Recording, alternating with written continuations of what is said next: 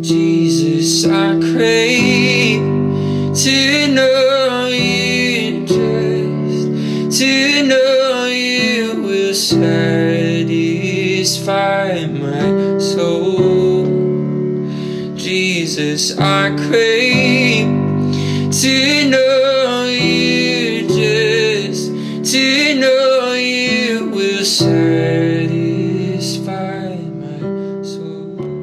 Hey everyone, thanks for tuning in to episode number 29.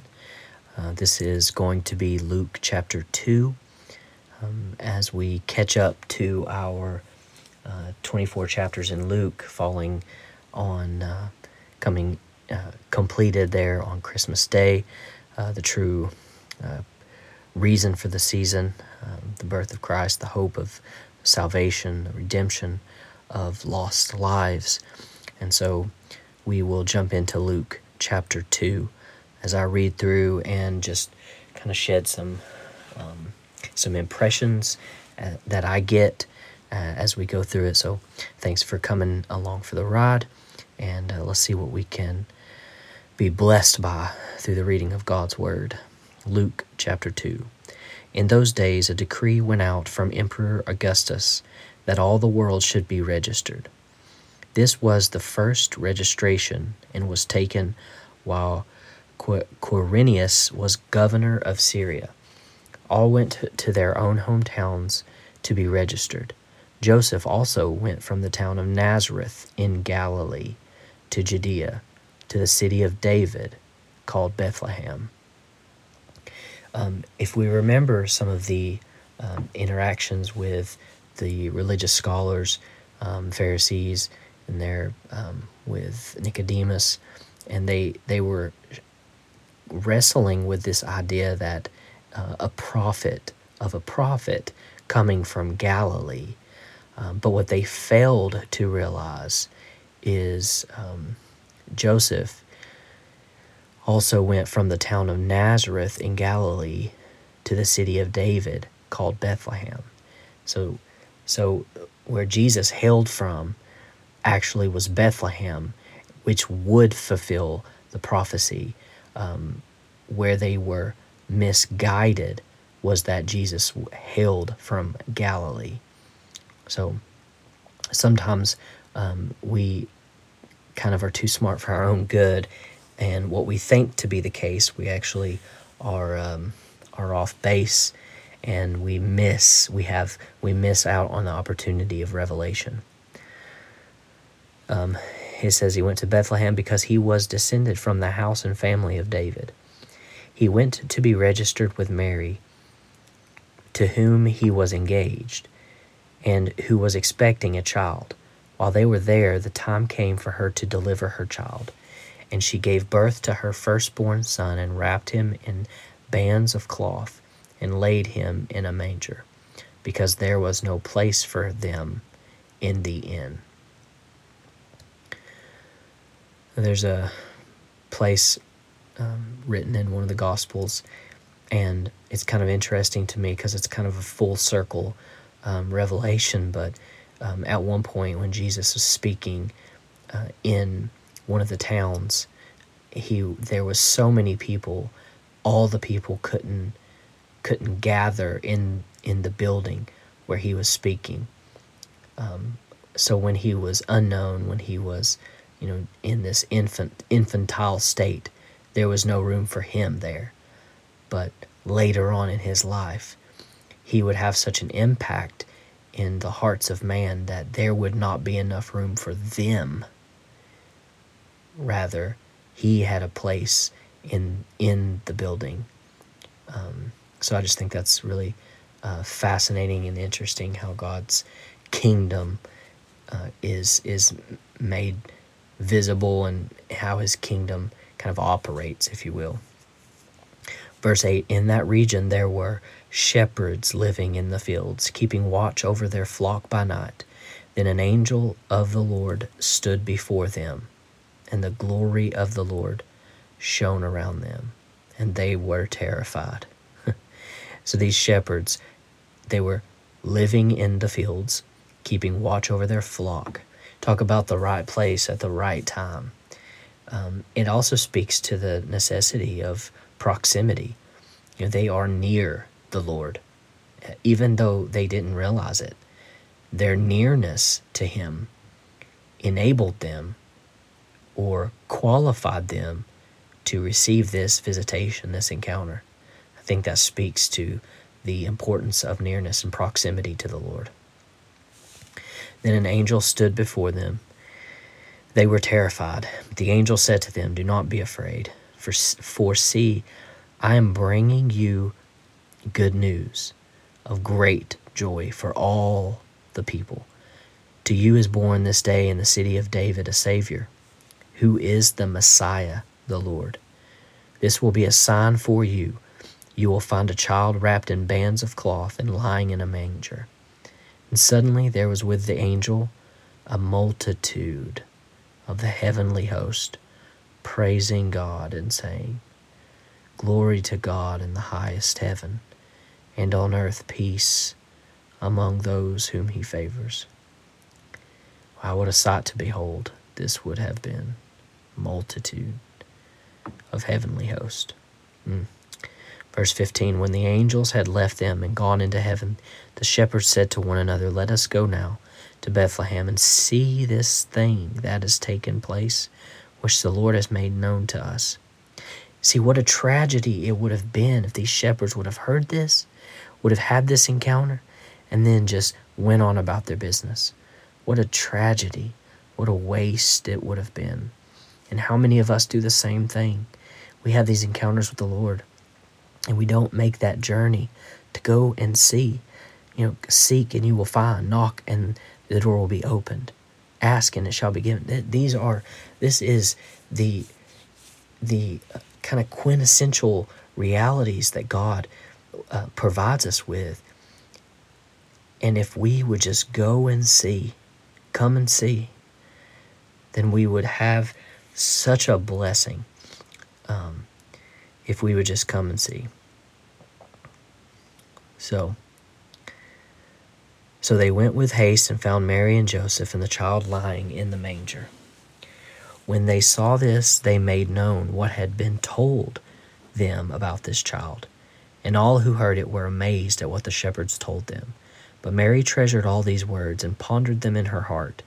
The shepherds returned, glorifying and praising God for all they had heard and seen as it had been told to them. After eight days had passed, it was time to circumcise the child, and he was called Jesus, the name given by the angel before he was conceived in the womb. When the time came for their purification according to the law of Moses, they brought him up to Jerusalem to present him to the Lord, as it was written in the law of the Lord Every firstborn male shall be designated as holy to the Lord. And they offered a sacrifice according to what is stated in the law of the Lord a pair of turtle doves or two young pigeons. Now there was a man in Jerusalem whose name was Simeon. This man was righteous and devout, looking forward to the consolation of Israel, and the Holy Spirit rested on him. Wow, that's that's a powerful reality. The Holy Spirit rested on him. Now remember, this is this is pre Pentecost. And and oftentimes we saw in the Old Testament where the Holy Spirit would come and go, he would come and go. He would feel an individual and then it would be kind of like this encounter moment. Um, we see here Simeon. The Holy Spirit rested on him.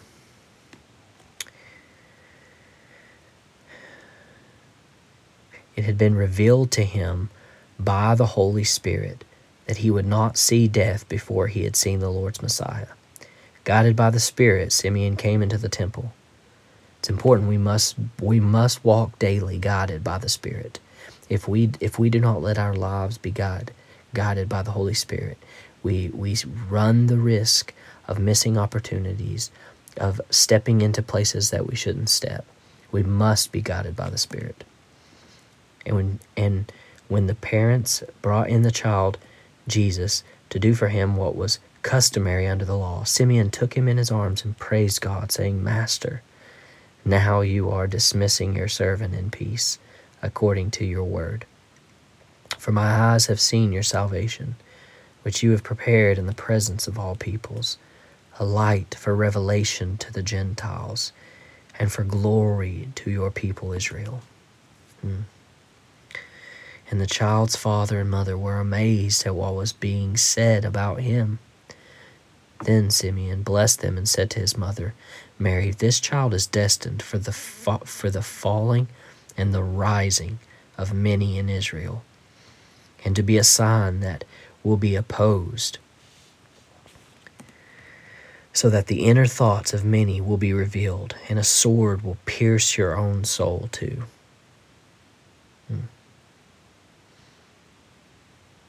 Div- you know, think of you know the word dividing bone and marrow, soul and spirit. Verse 36 There was also a prophet, Anna, the daughter of Phanuel of the tribe of Asher. She was of a great age, having lived with her husband seven years after her marriage, then as a widow to the age of 84. Now, I don't know the significance of this, but I find it do find it interesting. She was married for seven years, and then she became widowed and she stayed remained widowed until the age of 84 that's 7 years married and 77 years widowed. And it says here next she never left the temple but worshiped there with fasting and prayer night and day.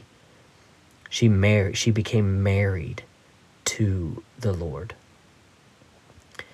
and seven carries with it a significance of this it's this idea of perfection perfect uh, seven is this reoccurring theme throughout the bible.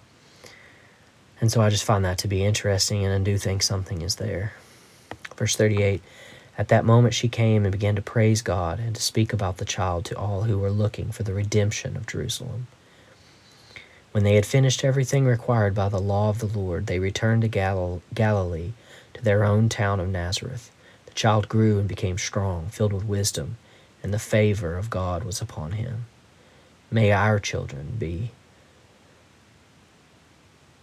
be filled with wisdom, filled with a, a, a strong spirit and the favor of God upon them. Verse 41 Now every year his parents went to Jerusalem for the festival of the Passover. And when he was twelve years old, they went up as usual for the festival. When the festival was ended and they started to return, the boy Jesus stayed behind in Jerusalem, but his parents did not know it. Assuming that he was in the group of travelers, they went a day's journey. Then they started to look for him among their relatives and friends. When they did not find him, they returned to Jerusalem to search for him. After three days, they found him in the temple, sitting among the teachers, listening to them and asking them questions and all who heard him were amazed at his understanding and his answers. When his parents saw him, they were astonished. And his mother said to him, Child, why have you treated us like this? Look, your father and I have been searching for you in great anxiety. He said to them, though, Why were why were you searching for me? Did you not know that I must be in my father's house? But they did not understand what he said to them. Then he went down with them and came to Nazareth and was obedient to them. His mother treasured all these things in her heart. And Jesus increased in wisdom and in years, and in divine and human favor.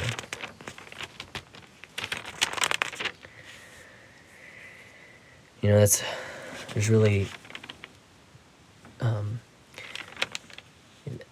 Jesus begins his ministry around the age of 30. Here we see at the age of 12. And so we have what 18 years? That we don't really see, we don't really know. And and I think that's something that we all kind of things that we face is there's this in between period and, and we don't really know. And it's this day-to-day grind and it's the growth and the discipline and the learning and the humility. And so I think that it's something that it would do us good even myself to remember that there's a process, there's a path. And in the process and the path, there's a plan. And that plan leads to purpose.